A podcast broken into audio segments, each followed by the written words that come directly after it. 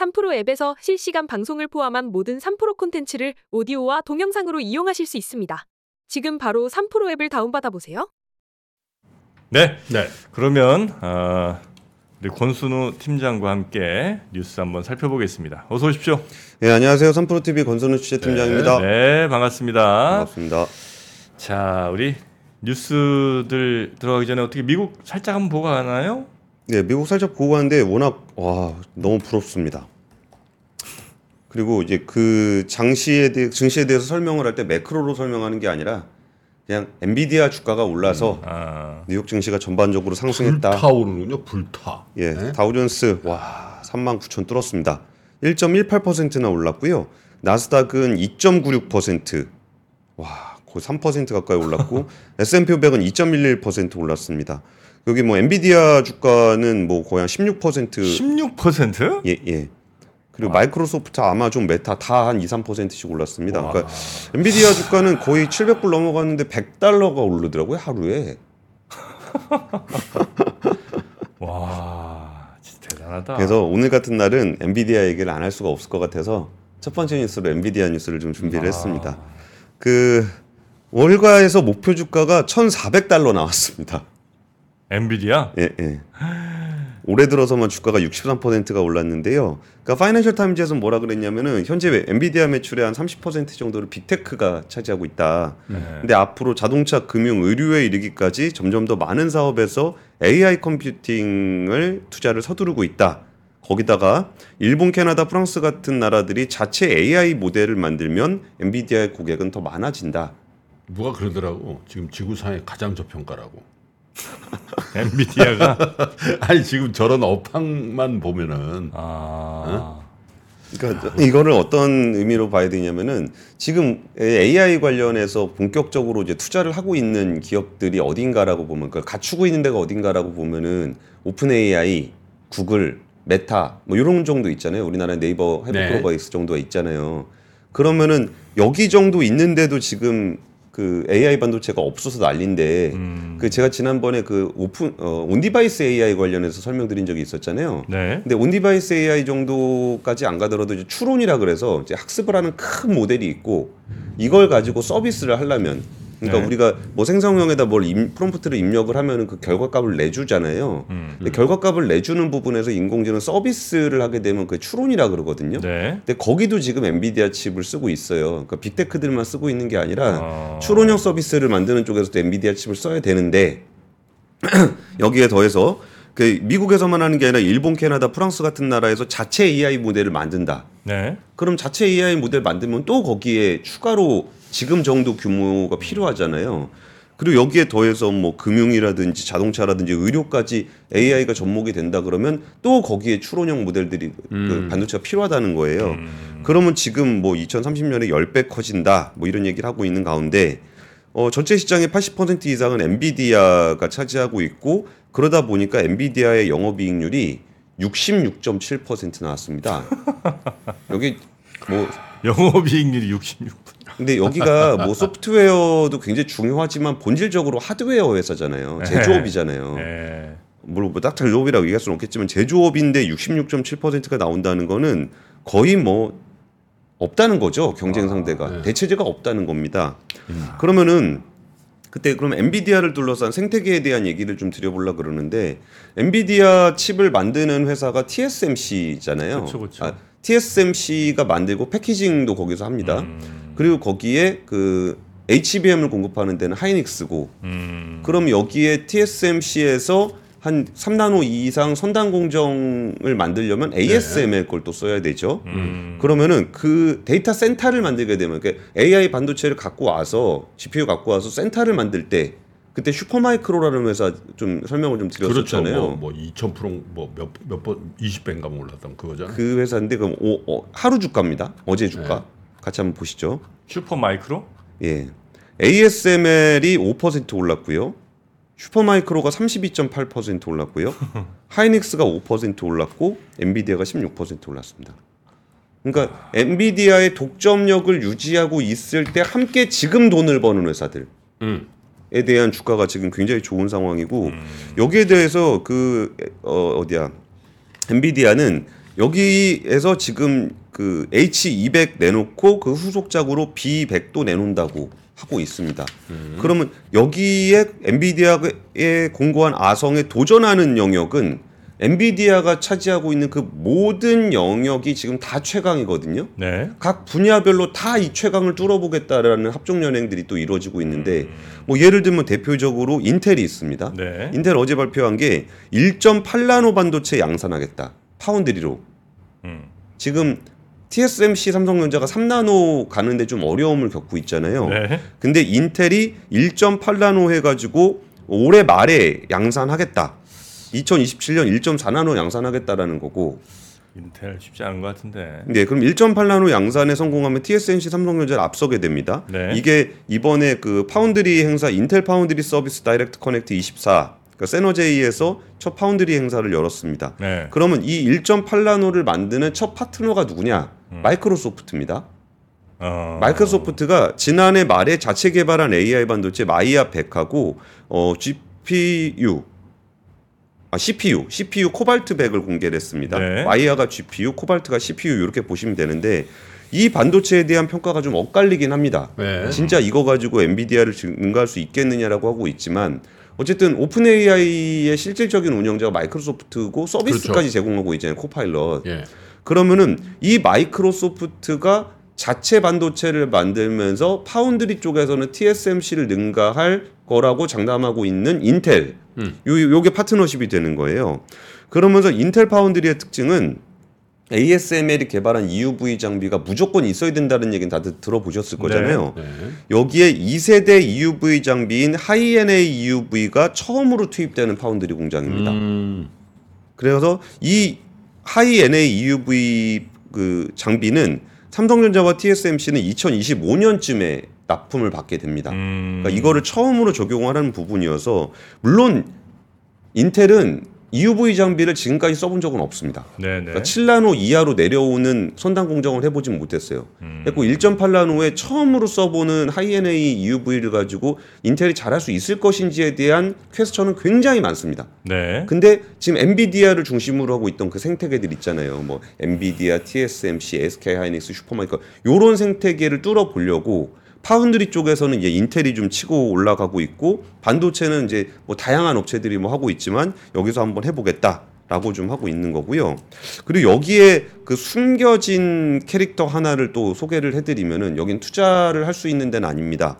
그 오픈 AI의 샘 알트먼이 네. 그때 7조 달러 얘기했던 네. 데가 어디인지 기억나시나요?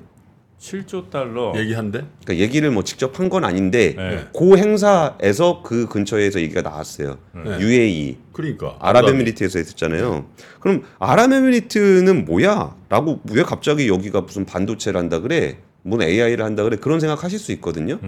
근데 예전에 반도체 산업에 굉장히 급격한 패러다임 전환이 한 번 있었는데, 그때가 IDM에서, 그러니까 종합반도체 회사 자기가 설계도 하고 제조도 하는 그런 구조에서 업체들이 이제 그 TSMC를 중심으로 한 제조하고 팹리스가 구분이 됐던 그런 패러다임 시프트가 있었어요. 그때 대표적으로 그 패러다임 시프트에 뛰어들었던 회사가 AMD입니다.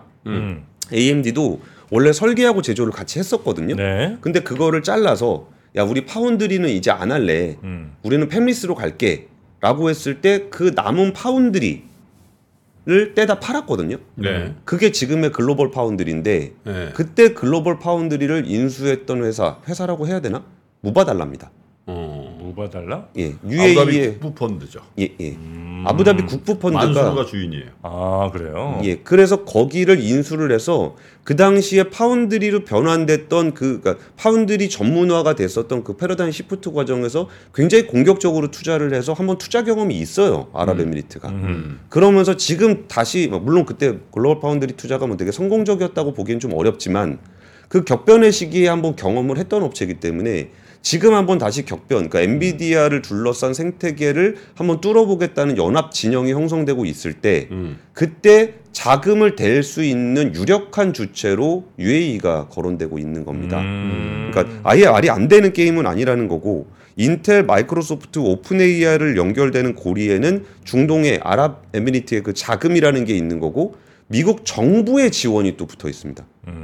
그러니까 이 판세가 굉장히 복잡하다는 건데, 여기에 또 하나 선수 붙어 있는 게 네. 너무 등장인물이 많으면 헷갈리시긴 할 텐데 그 마이크로소프트의 이제 그 윈도우를 지원하는 파트너로 NPU 쪽에서 AMD를 또 파트너십을 삼기로 했습니다. 마이크로소프트가. 네네. 그러니까 마이크로소프트는 엔비디아에게 장악되어 있는 이게 너무 싫은 거예요. 그러니까 서비스도 자기네가 할 수 있고 라지 랭귀지 모델은 오픈 AI가 하고 있고 여기에 이제 파트너십으로 인텔 잡고 반도체 만들고 NPU는 AMD 끌어들이고 뭐 이러고 있는 상황인 거고. 그럼 여기서 그럼 얘네가 그런 반도체를 잘 만든다 그래도 그럼 HBM을 또 붙여야 되잖아요.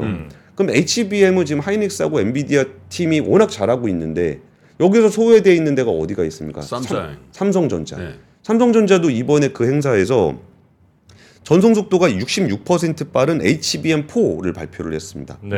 그러니까 전송 속도라는 거는 지금 연산기는 엄청나게 빨라요. 근데 메모리에서 전송되는 게 느려요.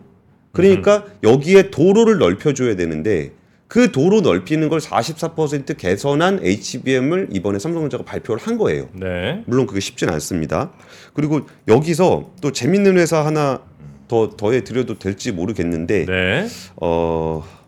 여기에 숨겨진 강자 중에 하나가 브로드컴이 있습니다. 브로드컴? 예. 브로드컴의 존재는 그 통신칩 아니에요 거기는? 오, 정확하게 보셨습니다. 아, 요즘 또 칩 쪽은 또 제가 칩 박사죠. 아, 그런가요? 칩 박사. 초코칩? 그럼 여기서 브로드컴은 어떤 역할을 하냐면 네. 아까 연산기가 있고 네. 메모리가 있을 때 네. 이게 되게 빨리 가야 되니까 도로를 넓혀놨다 그랬잖아요. 예, 예, 예. 근데 도로가 넓든 좁든 여기서 옮겨간다라는 거는 통신입니다. 엄청나게 빠른 고속 통신이에요. 그러네요. 이걸 할 수 있는 제일 잘하는 회사가 브로드컴. 엔비디아. 엔비디아? 예. 근데 엔비디아 그러니까 그 칩이 좋은 거예요. 예. 근데 엔비디아는 자기가 직접 하잖아요. 예. 그러니까 예를 들어 구글이라든지 마이크로소프트라든지 이런 데가 자체 칩을 만들고 삼성전자 HBM 붙였다 쳐요. 그럼 이 통신 뭘로 할 거냐는 거예요. 그거 하고 있는 데가 브로드컴입니다. 그러니까 구글의 TPU와 HBM을 연결해 주는 거는 브로드컴이 합니다. 엔비디아는 자체적으로 하고 뭐 그런 게 있고요. 네. 그럼 그러니까 엔비디아의 그 그래픽 카드 이거 예. 칩을 이른바 경쟁할 수 있는 회사가 지금 유력한 데가 어디가 있다는 거예요? 그러니까 원래는 엔비디아보다 구글의 TPU가 더 좋았었어요. 예? AI 반도체 전용으로 만든 칩이었으니까. 예? 그러니까 구글의 TPU를 만들 때 들어간 게 그 TPU, HBM, 거기에 브로드컴의 통신 칩. 이렇게 돼 있는 조합입니다. 그렇게 해서 누가 하나 제대로 만드는 건 없고 엔비디아가 하죠.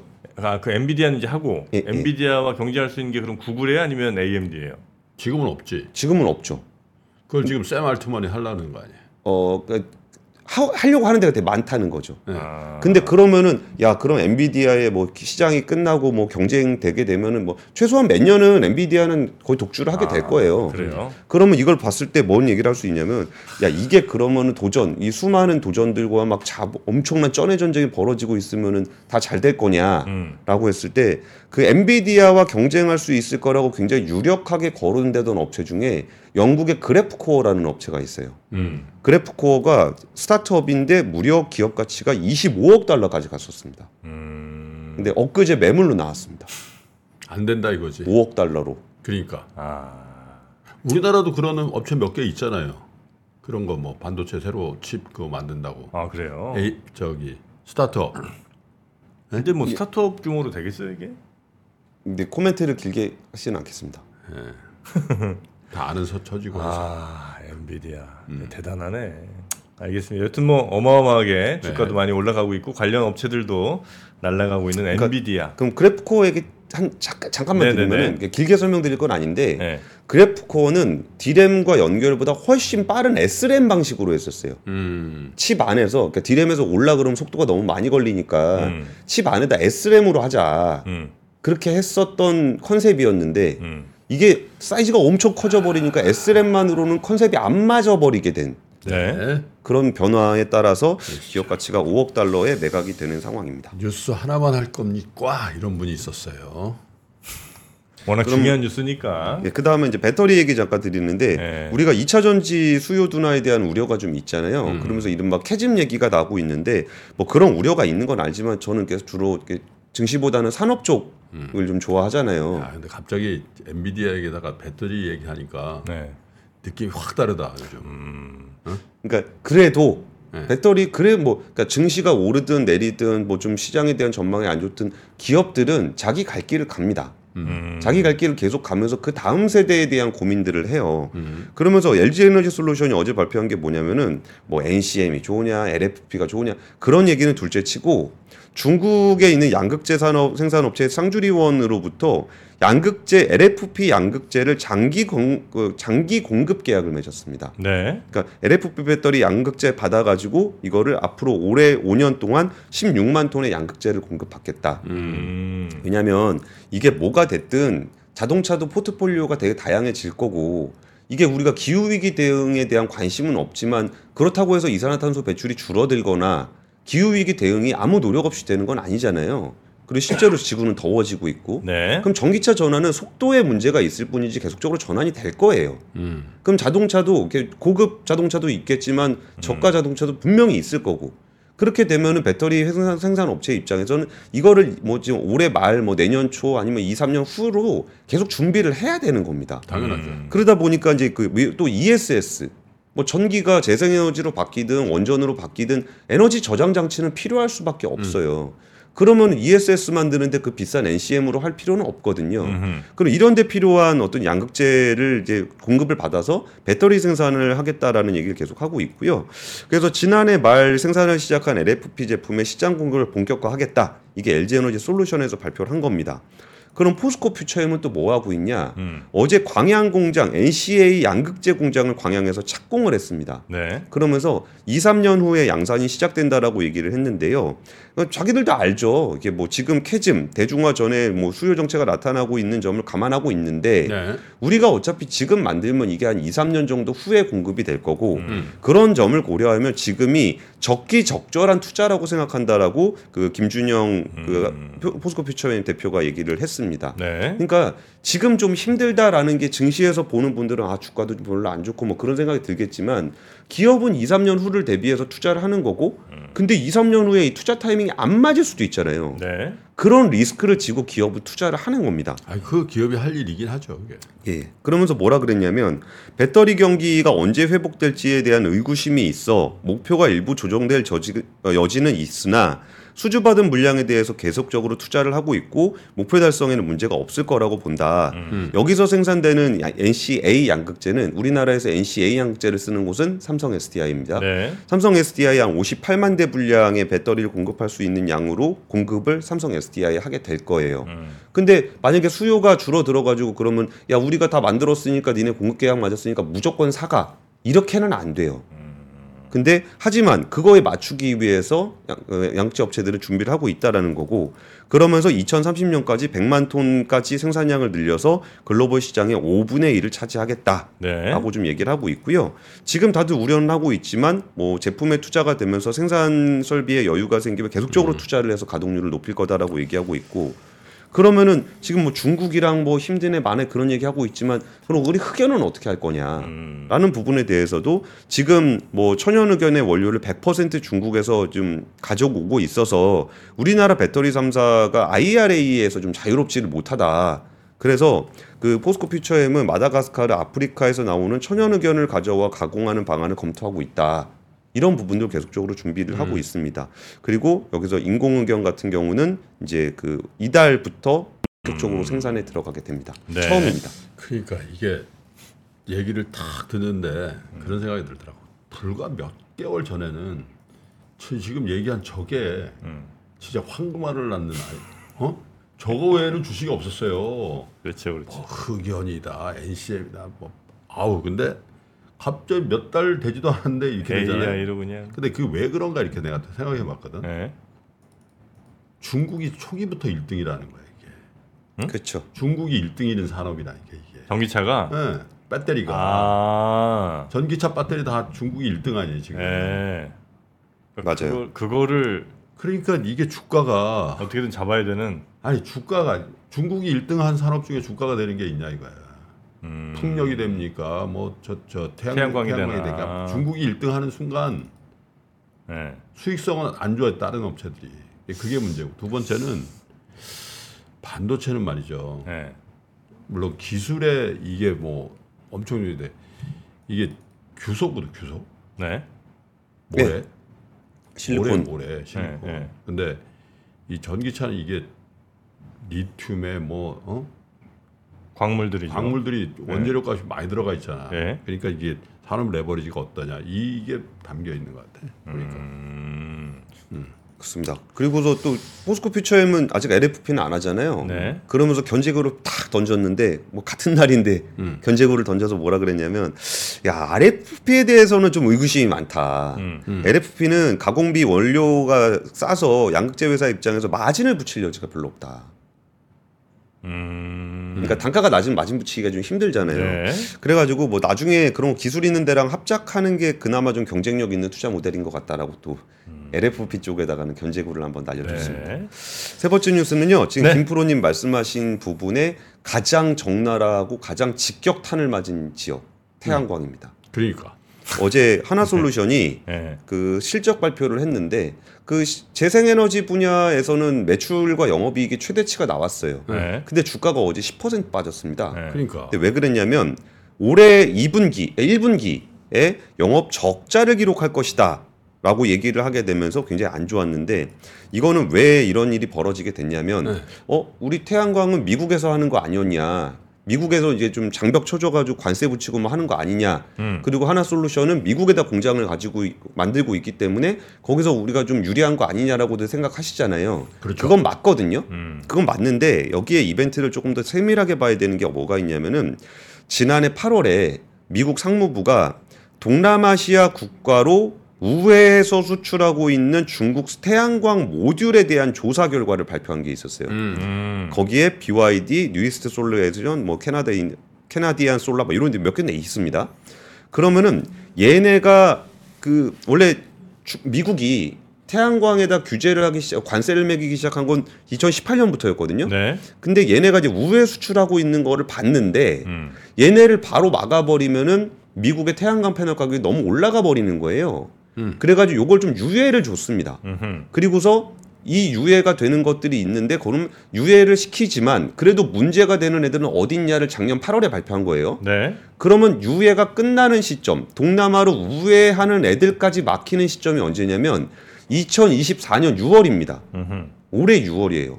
올해 6월이 지나가게 되면은 중국에서 넘어오는 업체나 중국을 동남아시아 거쳐서 우회하는 업체나 관세 엄청나게 때려맞게 될 거예요. 그러면 업체들은 어떻게 해야 됩니까?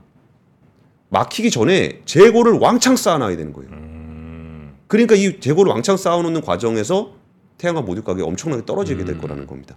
그래서 하나솔루션에서 그 얘기를 한 거예요. 거의 지금 미국에 1년치 넘는 재고가 쌓여있다. 하나솔루션이 얘기한 건 아니고 하나솔루션이 얘기한 건 그래서 1분기 영업 적자를 보게 될 거라고 얘기한 거고 1년 넘는 그 재고가 쌓여있다는 건 IEA에서 발표한 거고 그래서 하나솔루션에서 기대하는 거는 5월 중순부터는 중국의 수출 물량이 감소하면서 현지 재고 부담이 줄어들 것으로 기대하고 있다라고 좀 얘기를 하고 있다라는 거죠. 저희 중국이 주변수라서 중국이 어떻게 하느냐에 따라서 하나솔루션은 주로 이제 미국 수출량이 많아요. 미국 수출이 많고, 그러니까 하나솔루션도 말레이시아에 공장이 있어요. 네. 근데 상무부 조사를 받았는데 너네는 우회 수출 아니야라고 해서 관세 대상에서 면제가 됐습니다. 네네네. 근데 지금 동남아 4개 국가에서 미국 전체 수입 물량의 80%를 하고 있거든요. 그러니까 거기서 쌓인 재고가 언제 해소가 돼서 미국의 태양광 모듈 가격이 올라갈 것인가? 요게 올라가는 시점에 하나솔루션은 굉장히 수혜를 볼 수는 있을 텐데 네. 요 과정에서는 좀 어려움을 겪게 될 것이다 라고 좀 보겠습니다. 자 그러면 네. 뉴스 요 정도 정리하고요.